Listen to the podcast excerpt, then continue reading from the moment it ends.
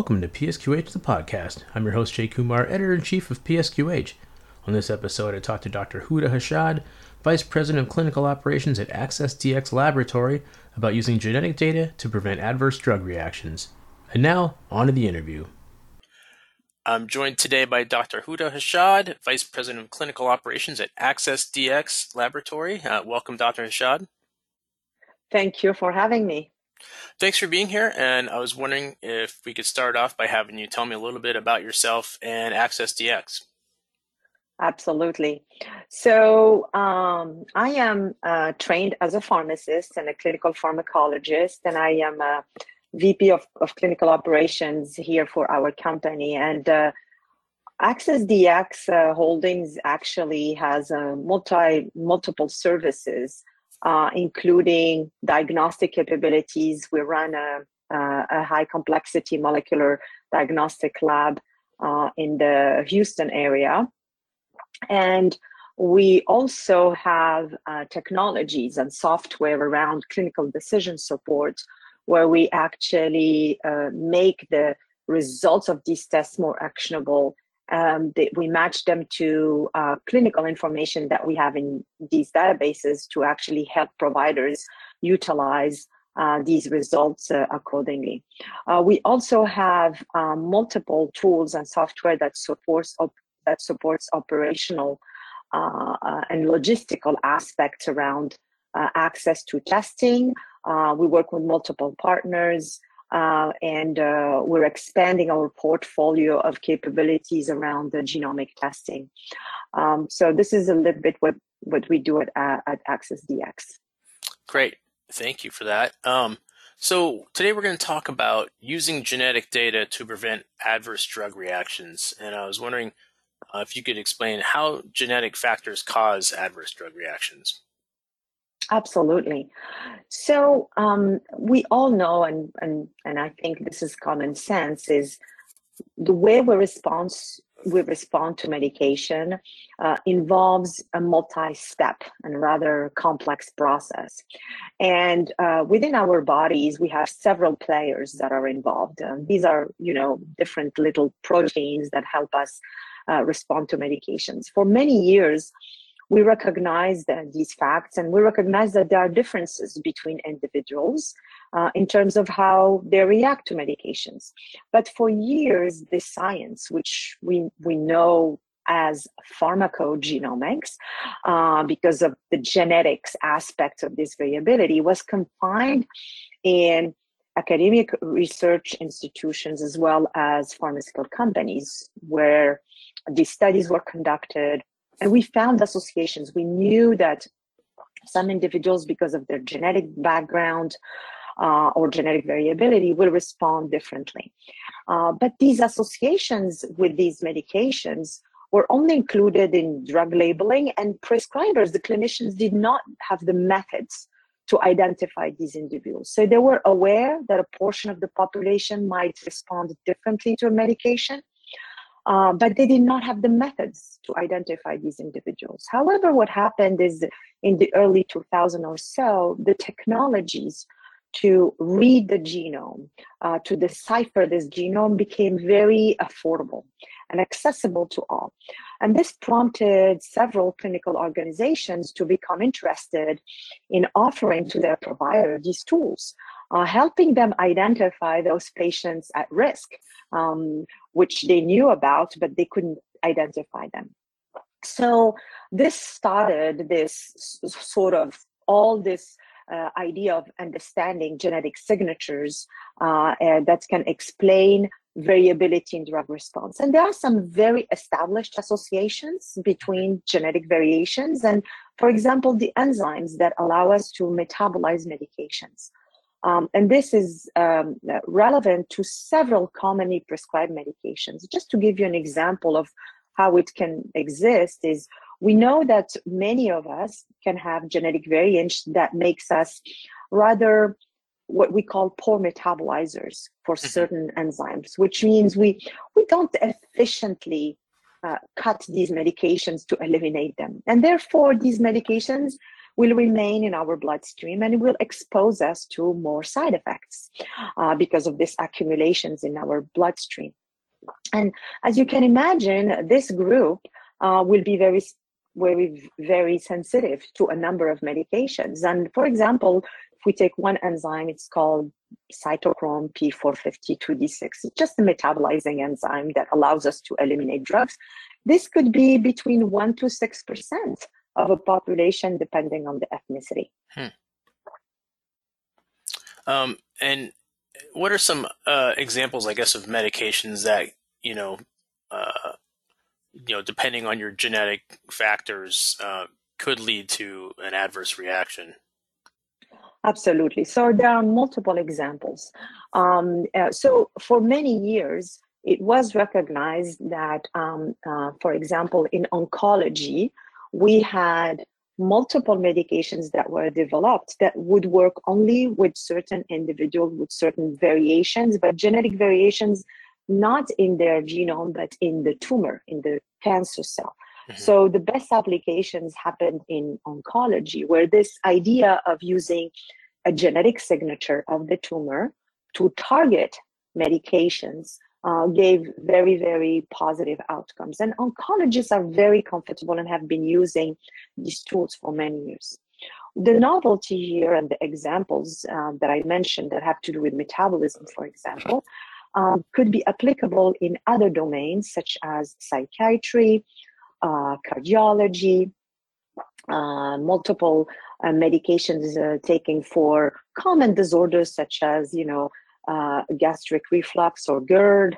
Uh, and for example, if we take the, the example of in psychiatry, we know that for certain antidepressants that are commonly used, which are the SSRIs, this class of medications that are often considered first line therapy when an mm-hmm. individual mm-hmm. is diagnosed with depression, we know that many uh, individuals will require a lower dose of these medications if they harbor certain variations in their metabolizing enzyme. The enzyme is a different class, it's CYP2C19 enzyme.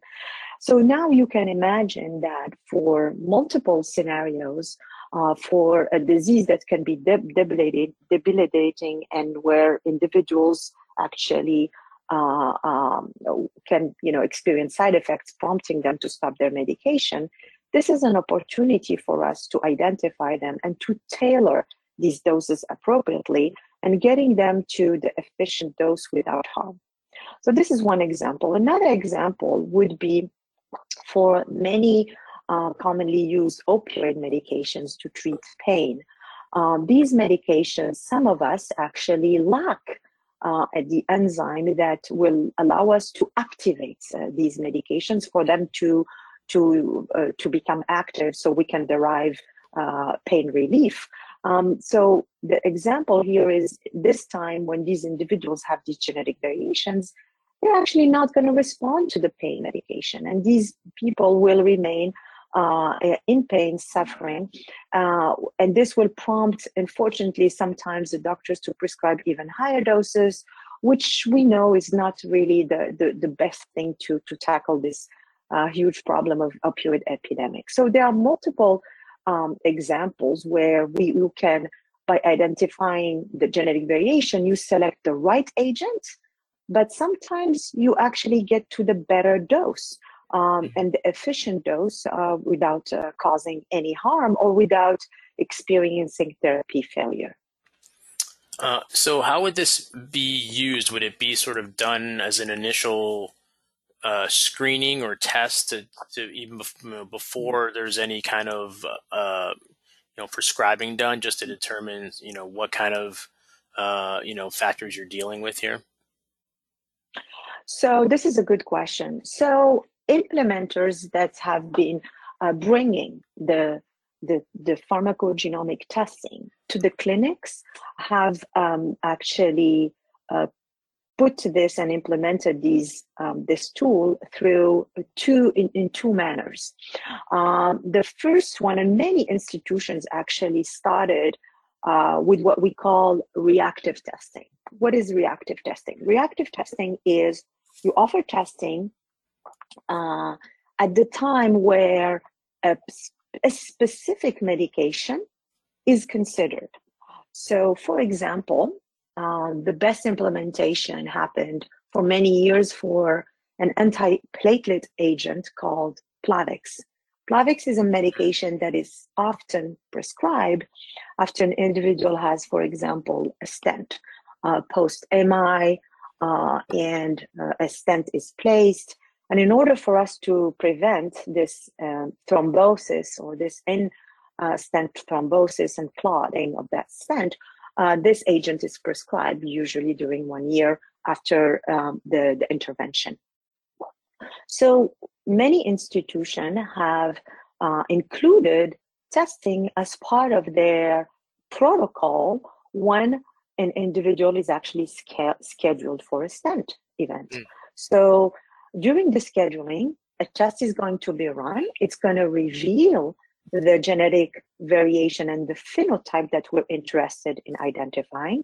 In the case of Plavix, what, what we are looking for are individuals that uh, either lack completely this CYP2C19 enzyme I mentioned previously, or have a decreased activity in that enzyme because these individuals will not activate and will not derive benefit from Plavix. So we need to give them another antiplatelet agent that's not affected by genetic variation. So when the test reveals um, uh, the, the, these at-risk individuals, what happened, these organizations will actually put these individuals on a different agent. And the beauty of this reactive testing is because it was implemented over several years, we have now positive outcomes where we were able to prove that by doing this approach, we have actually decreased the rate of secondary events and these uh, uh, these events of in, in-stent thrombosis, which you know will prompt another rehospitalization and the individuals requiring another stenting procedure. So this is one way of implementing, which is called reactive. What is also uh, some organizations are putting in place is what we call preemptive testing. Preemptive testing is you don't wait for an individual to be receiving a medication. You actually can identify based on uh, certain diseases, disorders, or, glu- or, or group of individuals, those that are likely to be prescribed multiple medications because they have uh, certain diseases, comorbidities, they're complex patients. You test them for multiple genes. It's mm. called a multi-panel approach, and you store that information in the, in a, in a separate database, or you push that information later into their medical record, and this information becomes ready like um, an allergy signature mm-hmm. or uh, your blood type. And each time a medication is prescribed, there are tools within um, the, the medical record, the clinical decision support tools, uh, which we, we do, for example, with, with our companies, that will alert the physician if there is uh, a risk, if that individual at risk, and proposes a corrective action. So this is what we would like to do as the future is this preemptive approach of patients that are really candidate for this testing. And how widespread is this testing right now?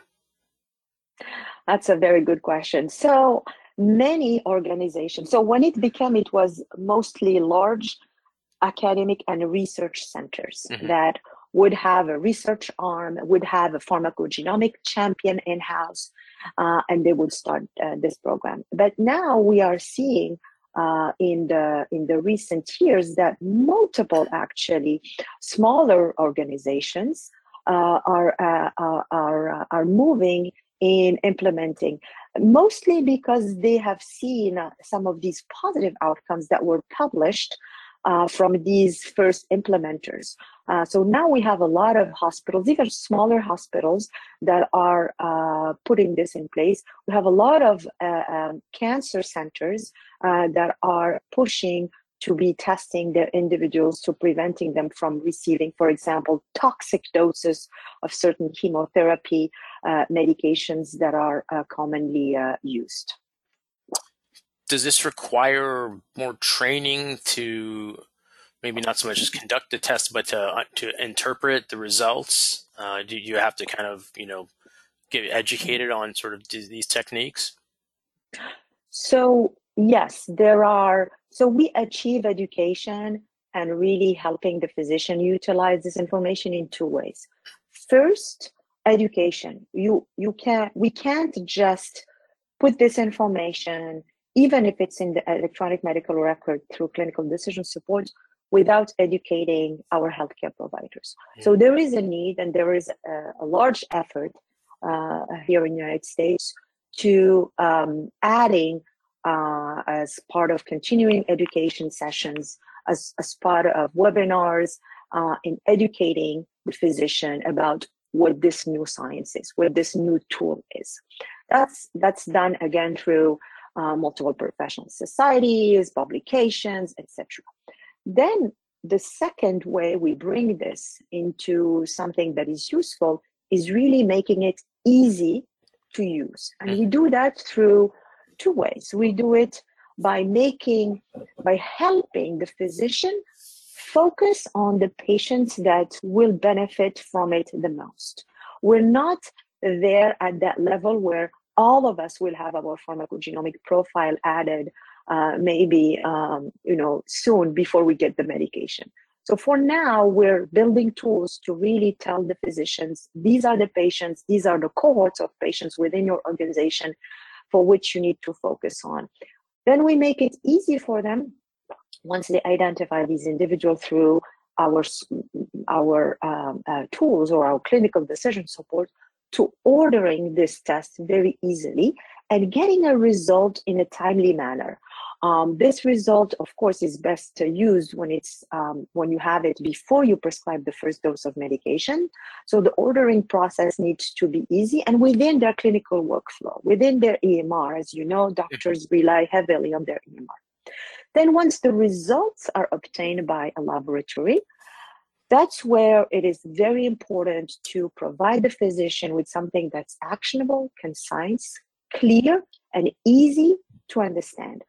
Uh, doctors don't have a lot of time going right. over documents and guidelines and articles. So our role within our company is to take all these profession guidelines, all this science, all these articles, and to compact them, to package them in a way that doctors receive something that is very concise and clear. In terms of intervention is we explain what the genetic variation is but we don't spend time on the genetics of things. We spend time on what the impact will be for this medication versus that medication mm-hmm. and what are the corrective actions. What can you do because of this patient ha- having this trait whether you have to give him you can select from a different list of medication or you can correct you can still give them the medication but you can correct you can adjust the dose. You can either increase the dose or lower the dose. Or in sometimes you we just warn them about the possibility of an issue so they can monitor more closely that specific patient. How long do you think it'll be before this becomes a commonplace uh, thing for you know everyone to do so um, uh, we have seen uh, an enormous expansion of uh, first the evidence for pharmacogenomics in terms of publications and science and new uh, findings, but we have also seen in the in the past years uh, a large number uh, of communities and hospitals that are embracing this. I think there are two factors that will speed up the process. First is uh, the payers and the reimbursements mm-hmm. uh, landscape has changed. Multiple tests for multiple medications are now covered by not only by Medicare but also private insurers, and this is uh, encouraging to many implementers uh, because it, it removes the burden uh, of cost and it uh, allows us to tailor this to to patients. Um, the so we we are seeing a, an enormous uptake uh, to by multiple organizations to bringing this. And also, if you have seen in the in the past years, there is common the general knowledge, the general population is, has been exposed more and more to the use of genetic mm-hmm. information mm-hmm. and how genetic information can inform an individual about their wellness. So we're moving to not considering pharmacogenomics as something that's uh, a reactive, you know, after something bad happens. It's a test that you order if something is not considered. But this moves to this part of these wellness programs that are now uh, being put in place and preventative approaches that multiple healthcare organizations, especially when they're tackling with complex individuals, are putting in place. So, so almost like a, a preventive screening mm-hmm. uh, methodologies. So we are seeing this uptake um, uh, increasing. I, I believe that I think within the next five to 10 years, uh, this is going to be common, and many of us will probably be surprised if these tests are not offered uh, to the, the clinic or to the hospital we, uh, we are seeing our healthcare providers uh, for.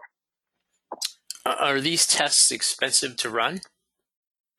Um, um it depends whether uh, the methodology that's used, and it depends on how comprehensive they are. Uh, the prices have dropped tremendously. Uh, and they're uh, pretty affordable. They used to be around the thousands of dollars. Now it's in the realm of a couple of hundreds of dollars. Uh, so I wouldn't say these are extremely ex- expensive. Again, the approach we're doing for uh, for pharmacogenomic is not reading your entire genome. So we're not sequencing an entire genome of an individual. We're just basically probing the genome for some specific variations that we know have high actionability. Uh, and these tend to be very affordable and accessible to many organizations. And that's also um, a, a, reason why the payers are willing now to cover, to cover the cost of some of these tests. Yeah, it sounds like it's, you know, right in line with any other test you would get run. Exactly. Any complex test that you you you will have. And again we have to remember that the results of these tests are to be reused multiple times right? Because the minute it sits in the your patient record um, you can each time there is a medication these uh, tests are utilized this results in is again uh, queried um, so the utility, it's not a one-time test. It's you do it and it, over the lifetime of individual, you can use it over and over again. Well, this is exciting uh, information. hopefully, uh, hopefully, yeah, you know, fairly quickly, this will be uh, a fairly common uh, test for people to get run. Uh, Dr. Hashad, thank you so much for joining me today. This has been great. Thank you very much for having me. That wraps up episode 68 of PSQH, the podcast. Thanks for listening, and I hope you join me next time. You can find more information about the show and listen to on demand episodes at psqh.com. You can subscribe to the show on SoundCloud, Apple Podcasts, Google Play, or Spotify. Thanks again, and stay safe.